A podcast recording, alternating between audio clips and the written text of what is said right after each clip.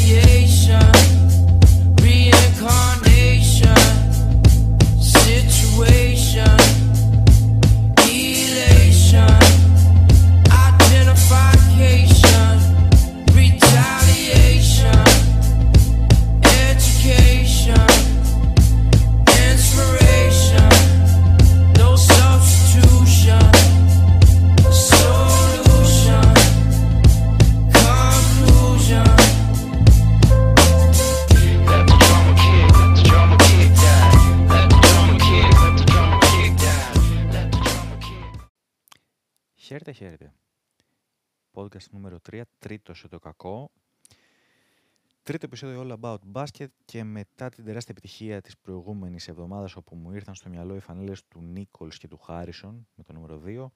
Για σήμερα σας έχω το πιο εύκολο του Kendrick Perry, σας έχω Brandon Paul από Ολυμπιακό, σας έχω Casey Rivers και σας έχω και ακόμα από λίγο ΑΕΚ Manny Harris, τον καλό Manny Harris, όταν έφτασε η ΑΕΚ το 2018 στην κατάκτηση του BCL, όχι αυτό που ήρθε τώρα και κάθισε για λίγες εβδομάδες.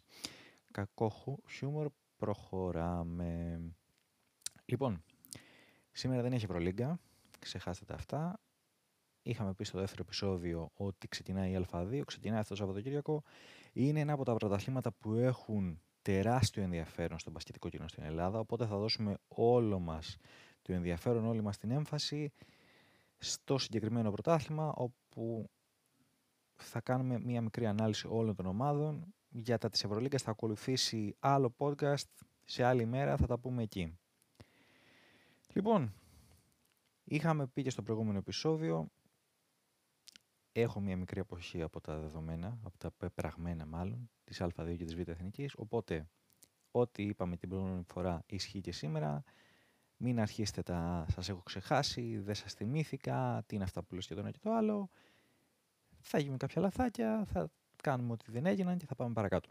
Λοιπόν, η ανάλυση στο πρωτάθλημα της Α2 είναι να χωρίσουμε τις ομάδες σε τρεις κατηγορίες. Σε αυτές τις ομάδες οι οποίες θα κυνηγήσουν την άνοδο είτε με, τις, απ- με την απευθείας κατάκτηση του πρωταθλήματος είτε μέσω των play-off. Οι ομάδες που εγώ χαρακτηρίζω ρυθμιστές, δηλαδή είναι αυτές οι οποίες θα βρίσκονται ανάμεσα στο group των play-off και ανάμεσα στο group των play-out και θα παίξουν σημαντικό ρόλο όπως κάθε χρόνο στο πρωτάθλημα της Α2 και οι ομάδες οι οποίες θα παλέψουν για την αποφυγή του υποβιβασμού. Συνεπώς, ξεκινάμε με την πρώτη κατηγορία, η οποία δεν είναι άλλη από τις ομάδες οι οποίες θα διεκδικήσουν την άνοδο. Με τυχαία σειρά, το λέω από τώρα μην αρχίσετε, οι ομάδες αυτές είναι ο Τρίτονας, η Καρδίτσα, ο Χαρίλος Τρικούπης, η Ελευθερούπολη και το Μαρούσι. Κάνουμε την αρχή με τον Τρίτονα. Είναι η ιστορική ομάδα της Αθήνας. Έχει κάνει την υπέρβαση φέτος το καλοκαίρι, δηλαδή πριν από λίγες, πριν από λίγες εβδομάδες. Okay. Δημιούργησε ένα πανίσχυρο ρόστερ με παίκτες οι οποίοι έχουν εμπειρία στο στόχο της ανόδου και της διεκδίκησης των πρώτων θέσεων συνδυαστικά με έναν καλό κορμό που υπήρχε από πέρυσι. Ο Μιχάλης ο Μιχελάκος παρέμεινε στο τιμόνι της ομάδας, έχει συμπληρώσει 10 χρόνια στον πάγκο του Τρίτονα σε μια σχέση που έχει εξελιχθεί με τον πλέον ιδανικό τρόπο μιας και ξεκίνησε από τη ΓΑΜΑ ΕΣΚΑ και πλέον είναι στην Α2 με βλέψεις και για κάτι παραπάνω. Τι πήρε ο Τρίτονας; Πήρε τον Γιάννη Δημάκο, έναν από τους αρχισκόρερ του, της Α2, όπου πέρυσι ήταν ο δεύτερος σκόρερ της σεζόν, είχε 17,2 πόντους, 5,5 rebound, 1,4 assist. Είναι διαχρονικός scorer. Πήρε το Γιάννη Καραμαλέγκο, κάποιοι τον θυμάστε από την εποχή που ήταν στον Παναθηναϊκό πάρα πολύ παλιά. Πέρυσι τελείωσε τη σεζόν με 8 πόντους, 3,2 assist και 2,3 rebound. Πήρε πρωταθλητή Α2 περσινό και ενώ τον Τάσο Αντωνάκη από τον Απόλλωνα Πατρών, ο οποίος κατέγραψε 10,2 πόντους, 7,8 rebound και 3,5 assist και πήρε και δύο από τους κομβικότερους παίκτες της πορείας του Ολυμπιακού, τον Απόλλωνα Τσόχλα και τον Πέδρο Μελισσαράτο. Ο Τσόχλας είχε 4,7 assist ανά αγώνα. Ο Μελισσαράτος, απ' την άλλη, ένας από τους καλύτερους έντρα της κατηγορίας τα τελευταία χρόνια, τελείωσε πέρυσι τη σεζόν με 13,4 πόντους και 5,8 rebound. Έχουμε επιστροφή στην Α2, είναι για τον Εμάνια Μανουήλοβιτς, μια πολύ καλή περίπτωση, τον είχαμε δει πρόπερση με τη φανέλα της Ελευθερούπολης, όταν είχε 15,1 πόντους, 8 rebound, 4,9 assist. Συνεπώς, τι περιμένουμε να δούμε από αυτό το τρίτονα; Αυτή τη στιγμή ο τρίτονας είναι ένα από τα φαβορή, ακόμα και για την απευθεία άνοδο στην Basket League.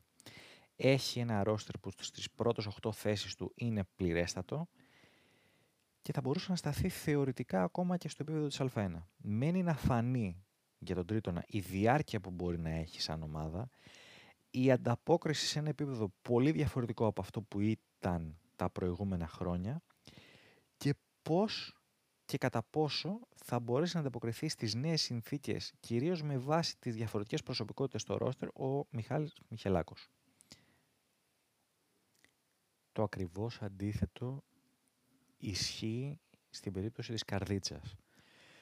Ο Άσκ μετά από μια διετή εμπιστοσύνη στο πρόσωπο του νεαρού Κώστα Κομποδιέτα αποφάσισε να δώσει τα ενία τους συλλόγους σε έναν από τους πλέον έμπειρους προπονητές της Α2, τον Δημήτρη Γιώγα. Ο ίδιος αποφάσισε να αφήσει για φέτος την Αθήνα και να μετακομίσει στην Καρδίτσα με στόχο την άνοδο, τι άλλο, το οποίο αποτελεί και μεγάλο κίνδυνο για τον ίδιο.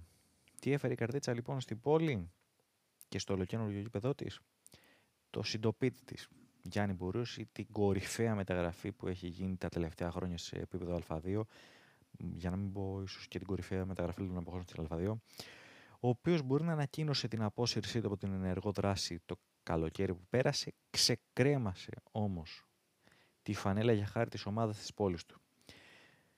Από κοντά και ο Δημήτρης Βεργίνης, μια επίσης κίνηση ουσίας και εμπειρίας, ένας παίκτης επίπεδου μπάσκετ λίγκα αντικειμενικά, ο οποίος αποφάσισε να αγωνιστεί στην Α2 για χάρη του ΑΣΚ. Δύο παίκτες οι οποίοι έχουν εμπειρίες από το κορυφαίο επίπεδο, οπότε δεδομένα η καρδίτσα ανεβαίνει κατευθείαν επίπεδο. Όσον αφορά τις υπόλοιπες μεταγραφές, η καρδίτσα απέκτησε τον Μίλο Βαντράσκοβιτς, ο οποίος επιστρέφει στην Α2 μετά την παρουσία του στο Παγκράτη τη σεζόν 2019-2020. Ο Δημήτρης Γράβας, ο οποίος επιστρέφει στη Θεσσαλική πόλη. Ο Τσιλούλης, παιδί της Θεσσαλίας, γνωρίζει πράγματα και καταστάσεις. Ο Χάλαρης, ο Σπυριδονίδης, ο Πεφάνης, ο Καραγεωργίου και ο Αλεξιάδης. Η καρδίτσα φέτος έχει δομηθεί για να πάρει την άνοδο στην Basket League. Έχει την καλύτερη και πιο πλούσια γραμμή ψηλών του πρωταθλήματος αυτή τη στιγμή με παίκτες όπως ο Μπουρούσης, ο Ντράσκοβιτς, ο Χράβα, ο Χάλαρης, ο Καράς. Έχει την εμπειρία των Βεργίνη και Κακλαμάνου στην περιφέρεια και έχει και τους Πεφάνη Πυριδονίδη, οι οποίοι θέλουν να αρπάξουν την ευκαιρία που τους έχει δοθεί σε αυτό το επίπεδο για να δείξουν τις ικανότητές τους. Τώρα, όσον αφορά τον τρίτο της παρέας των διεκδικητών για την άνοδο στην Basket League, είναι ο Χαρίλαο Τρικούπης.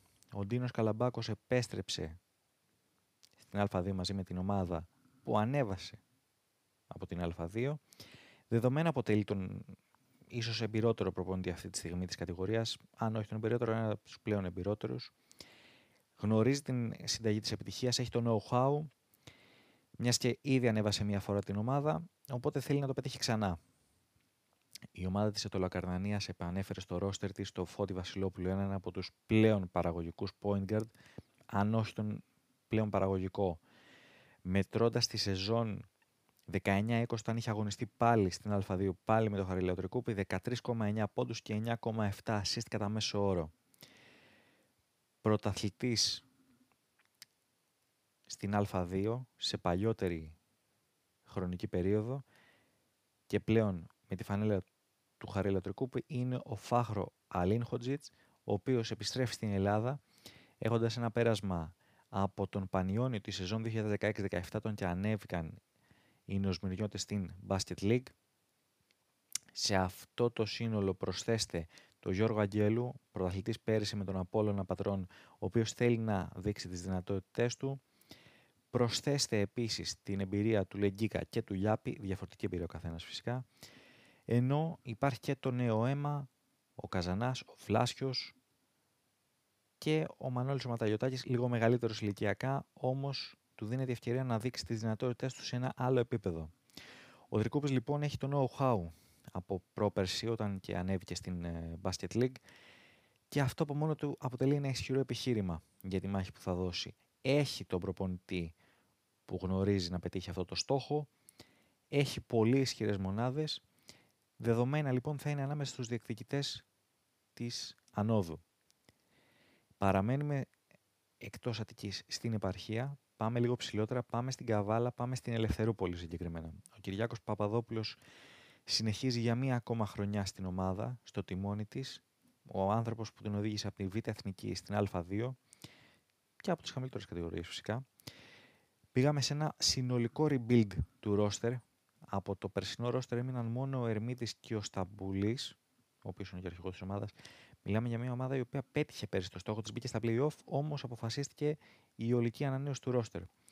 Προσθέθηκαν αρκετοί νέοι παίκτες, ο Δημήτρης Ερμίδης, ο Γιάννης Καρακεχαλιάς, ο Κώστας ο Κάδρα, οι λίγο μεγαλύτεροι 24χρονοι, ο Ναόμι και ο Σκουλίδας. Έχει έρθει και ο κοινοτικός ο Γιώβαν Μαρίνκοβιτς Τζόρτζεβιτς, ένας πολύ καλός παίκτης για τα δεδομένα της Α2. Στην περσινή σεζόν με τη Μλάντος μέτρησε 17,1 πόντους κατά μέσο όρο, έχοντας 5,5 rebound και 3,5 assist. Αυτό το rebuild έχει, το θετικ... έχει τα θετικά του και τα αρνητικά του. Το αρνητικό, το μειονέκτημα στην περίπτωση αυτή είναι ότι θα χρειαστεί ένα χρονικό διάστημα για να προσαρμοστούν όλοι οι παίκτες στα δεδομένα της ομάδας και υπάρχει και το αρνητικό στην περίπτωση της Ελευθερούπολης ότι θα πρέπει να βρει τις 7 assist που έδινε κατά μέσο όρο ο Θωμάς Νίκου, ο οποίος έχει αποχωρήσει από την ομάδα. Αυτό είναι ένα θέμα. Κρατήστε από το ρόστερ της Ελευθερούπολης το Γιάννη Καρακιαχαλιά. Μια πολύ αξιόλογη περίπτωση παίκτη, νεαρός. Θα τον δείτε, αν του δοθεί ο απαιτούμενος χρόνος, μπορεί να δείξει τις δυνατότητέ του. Η τελευταία ομάδα που έχουμε πει ότι ανήκει στους διεκδικητές είναι το Μαρούσι. Ένα Μαρούσι το οποίο πέρσι έφτασε στην πηγή, έφτασε στους τελικούς των play-off, δεν ήπια νερό. Ο Ολυμπιακός νίκησε και πήρε το δεύτερο εισιτήριο για την Basket League. Ο Γιώργος Γραφίγκα γνωρίζει πάρα πολύ καλά που βρίσκεται, γνωρίζει πάρα πολύ καλά το ρόστερ της ομάδας, έχει περάσει τη φιλοσοφία του. Το θετικό είναι ότι έχει διατηρηθεί ο κορμός σε σχέση με πέρυσι. Η παρουσία του Γιάννη Καγκαλίδη από μόνη της είναι ένα τεράστιο συν σε ό,τι πάει να χτίσει η ομάδα. Το επίσης ισχυρό πλεονέκτημα είναι ότι δεν χάλασε ο κορμός, αντιθέτως ισχυροποιήθηκε, προσθέθηκαν μέλη στο ρόστερ, γέμισε το ρόστερ με ταλαντούχους παίκτες όπως ο Δόξας, ο Ξίδης, ο Σιδέρης, ο Μαργέλης, ενώ προσθέθηκε και η εμπειρία του Κωνσταντακόπουλου. Το Μαρούσι έχει το μεγαλύτερο ρόστρο αυτή τη στιγμή στην αναλογία πληρότητας και βάθους. Χωρίς αυτό να σημαίνει ότι είναι οι παίκτες η top κατηγορίας. Έχει όμως πολλές λύσεις από τον πάγκο. Αν δεν έχουν επηρεαστεί από τον ένα χρόνο παραπάνω στις πλάτες τους οι μεγαλύτεροι ηλικιακά παίκτες, το Μαρούσι θα πάει και φέτος πάρα πολύ καλά είναι μια πολύ σημαντική μάχη. Από τους πέντε διεκδικητές δεν έχουμε το φαινόμενο που είχαμε τα προηγούμενα χρόνια με κύριους εκφραστές τον Ιωνικό και το Περιστέριο που υπήρχε ένα πολύ ξεκάθαρο φαβορή και από κάτω οι υπόλοιποι ακολουθούσαν. Έχουμε μία μάχη ανάμεσα σε αρκετές ομάδες η οποία δίνει τεράστιο, τεράστιο ενδιαφέρον στο φετινό πρωτάθλημα.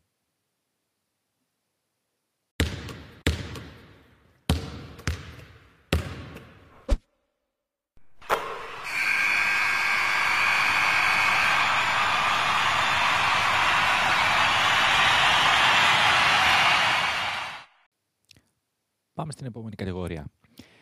Η επόμενη κατηγορία είναι οι ρυθμιστές εντός αγωγικών. Είναι οι ομάδες εκείνες οι οποίες θα παλέψουν για να αποφύγουν τα play-outs και να βρίσκονται στις θέσεις πιο κοντά στα play-offs. Σε αυτή την κατηγορία εγώ θα βάλω τον Αμίντα, το ψυχικό, τον κόρυβο, τον πανερυθραϊκό και την καβάλα. Ξεκινάμε από την πλέον έμπειρη ομάδα του πρωταθλήματος με βάση τη διαχρονική της παρουσία τα τελευταία χρόνια, η οποία δεν είναι άλλη από τον Αμίντα. Η ομάδα του ημιτού θα έχει και φέτος τον Μάικο Κωνσταντινίδη στον πάγκο της και θέλει να συνεχίσει από εκεί που τελείωσε την περσινή σεζόν. Ο Αμίντα έχει τον πιο σταθερό κορμό του πρωταθλήματος, μιας και παρέμειναν 10 παίκτες από το περσινό ρόστερ, με το Ζούπα και τον Βαρδιάνο να αποτελούν τους διόσκουρους της ομάδας, την ώρα που ο Αντριάνο το πάλι θα είναι και φέτος ο άνθρωπος που θα κουβαλήσει την ομάδα. Γκάτζο και Μπέλι παραμένουν δύο αξιόπιστες λύσεις και μένει να φανεί η ποιότητα του Ντίλο Ναβάρε σε διάρκεια αγώνων. Στα πλήν, γιατί για τον Αμίντα, είναι ο τραυματισμός του Ανδρέα Κανονίδη, η πιθανότητα του καλύτερου power forward στην Α2, ο οποίος ναι μεν επιστρέφει στα μέσα του μήνα, όμως είναι άγνωστη η κατάσταση στην οποία θα έχει επιστρέψει. Πάμε στον κόρυβο, όπου έχουμε ίδιο προπονητή και εκεί. Ο Κώστας ο Δελέγκο συνεχίζει για δεύτερη σεζόν. Έχουμε αρκετές αλλαγές όμως στο ρόστερ της ομάδας, μιας και ο σύλλογος της Αμαγιάδας πρόσθεσε 9 παίκτες. Μην ξεχνάμε την ιδιαιτερότητα ότι πέρυσι ο κόρυβος δεν έπαιξε καθόλου στην Α2. Όταν ξεκίνησε το πρωτάθλημα, δήλωσε αδυναμία, δεν συμμετείχε κανονικά, παρέμεινε όμως στην Α2. Ο Στέφαν Μίτροβιτ αναμένεται να είναι η περίπτωση του παίκτη που θα απασχολήσει και θα ηγηθεί της προσπάθειας. Έχουν προσθεθεί όμως και παίκτες όπως ο Παπαρέγκας, ο Βένος Μαστόρος, ο Γιάννης Καβασιάδης, ο Απόστολος Ναόμης, παίκτες που έχουν δηλαδή παραστάσεις από την Α2, ενώ επέστρεψε και ο Διονύσιος Τάταρης, παίκτης ο οποίος έχει καταγωγή από την ε, ευρύτερη περιοχή της Ηλίας, μεγάλο ταλέντο, πολύ καλή περίπτωση, αξίζει να τον θυμάστε. Ο Κόρυβος περιμένει πολλά από τον Μίτροβιτς. Το βασικό στην περίπτωση του Κορύβου όμως είναι να επανέλθουν τραυματίες. Μιας και στο τελευταίο φιλικό με το Χαρίλο Τρικούπη η ομάδα ξέμεινε με μόλις τέσσερις παίκτες. Οπότε εδώ μιλάμε για μια περίπτωση ομάδας η οποία θα χρειαστεί χρόνο για να αποκτήσει ρυθμό. Πολύ μεγάλο ενδιαφέρον έχει το project του Πανερυθραϊκού με την ομάδα των Βορείων Προαστίων να κάνει στροφή 180 μοιρών στη φιλοσοφία της παρά την επιτυχημένη πορεία που είχε πέρυσι, όπου έφτασε μέχρι τα play-off, έχει αποφασιστεί από τη διοίκηση η ανάδειξη ταλέντων, η ανάδειξη παικτών, οι οποίοι θα έρθουν και θα προσθεθούν σε ένα οικογενειακό κλίμα, όπως είναι αυτό που έχει φτιάξει τα τελευταία χρόνια ο Δημήτρης Χουχουλής. Ο σκληρός πυρήνας της ομάδας έχει παραμείνει, δηλαδή ο Σκάνδαλος, ο Καλιανιώτης, ο Ντουζίδης, έχουν προσθεθεί ο Τσάμις και ο Μορέδης από τον Ολυμπιακό και άλλοι νεαροί, δεδομένα στην περίπτωση του Πανεπιστημιακού θα χρειαστεί χρόνο η ομάδα για να προσαρμοστεί, να μπει στα δεδομένα της Α2 και να καταλάβουν όλοι τι θέλει ο Δημήτρης ο Χουλής. Είναι όμως μια περίπτωση η οποία χρήζει προσοχής. Θυμηθείτε το. Όσο για την Καβάλα, η Καβάλα μπορούμε να πούμε ότι έχει κάνει μία από τις καλύτερες μεταγραφές του καλοκαιριού, που πρόσθεσε τον Malcolm Armstead στην, ε, στο ρόστερ της. Παίκτης ο οποίος έχει εμπειρία από την Basket League, σκόρερ, ικανότατος παίκτης για αυτή την Α2 θα είναι μια εξαιρετική περίπτωση. Υπάρχουν παίκτες οι οποίοι γνωρίζουν το πρωτάθλημα, ο Αμπατζάς, ο Ράπτης, ο Δρόσος, ο οποίος επιστρέφει. Και σε αυτούς έχουν προσθεθεί κάποιοι νεαροί, όπως ο Ζαρκαδούλας, ο Μπρούξ και ο, ο Κεκουόγεν. Συζητώ συγγνώμη αν δεν το είπα σωστά. Έχει ενδιαφέρον η ομάδα του Νίκο Πεντατζίδη. Θα δείτε, Πενταζίδη, συγγνώμη, θα δείτε ότι θα έχει μια αξιοπρόσεκτη παρουσία. Εγώ προσωπικά, αν είχα να διαλέξω ανάμεσα σε ρόστερ που μου κάνουν κλικ, φέτος θα διάλεγα το ψυχικό. Είναι μια ομάδα η οποία διαχρονικά έχει καλή παρουσία στην Α2 τα τελευταία χρόνια. Ο Γιώργος Ρεμεντέλας παραμένει στο ρόστερ, είναι η κολόνα της ομάδας, σαν συνολικός οργανισμός. Υπάρχει ένα έμπειρο ρόστερ προεξέχοντος του Kevin Garnett, όπως μου τον είχαν πει κάποτε της Α2 του Νικόλα Παπα-Νικολάου. Υπάρχει ο Χρήστος ο Ιορδάνου και έχουν προσθεθεί δύο εμπειρότατοι γκάρντ, ο Γιώργος ο Κουκάς και ο Μιχάλης ο Πολιτάρχου. Ο πρώτος είναι ο ιδανικός παίκτης στο κομμάτι της δημιουργίας, ο δεύτερος είναι ο ιδανικός παίκτης στο κομμάτι της εκτέλεσης. έχει προσθεθεί μια πολύ ενδιαφέρουσα περίπτωση για παίκτη ο οποίος θα απασχολήσει στο μέλλον ο Φώτης ο Μαλέλης. Υπάρχει ο οποίος έμπειρος Γιάννης Αθανασούλας. Κρατήστε την περίπτωση του ψυχικού. Νομίζω ότι αν βρει ρυθμό και πάρει κάποια πρώτα παιχνίδια θα πάει καλά και είναι στο χέρι του το πόσο καλά θα πάει και πόσο θα κυνηγήσει το κάτι παραπάνω. Και πάμε στην τρίτη και τελευταία κατηγορία, η οποία είναι η κατηγορία των ομάδων οι οποίες θα παλέψουν για την παραμονή στην κατηγορία. Εδώ έχουμε τέσσερις ομάδες. Έχουμε τον Ία Καναυπλίου, τη Δάφνη Δαφνίου, το Παγκράτ και το Αγρίνιο. Τέσσερις διαφορετικές περιπτώσεις ομάδων. Ο Ία Καναυπλίου μέχρι πριν από λίγες ημέρες υπήρχε το πάρα πολύ σοβαρό ενδεχόμενο έως απόφαση να μην συμμετέχει στο πρωτάθλημα. Τελικά βρέθηκε ο τρόπος, βρέθηκε η λύση και η ομάδα θα κατέβει κανονικά. Το επίπεδο του ρόστερ φυσικά δεν είναι για πολλές ε, βλέψεις, για, πολλές, για πολλά όνειρα, το αντίθετο. Ανάλογης δυναμικής είναι και το ρόστερ της Δάφνης Δαφνίου, η οποία μετά από μία διετία παρουσίας στην Α2 φέτος θα έχει ένα πολύ δύσκολο έργο. Δίνεται περισσότερο χρόνο σε νεαρά παιδιά. Ε, προσθέθηκαν στο τέλος και ο Στανόγεβιτς με τον Περδικάρη σαν ενέσεις εμπειρίας, αλλά είναι πολύ δύσκολο το έργο της ομάδας του Χαϊδαρίου.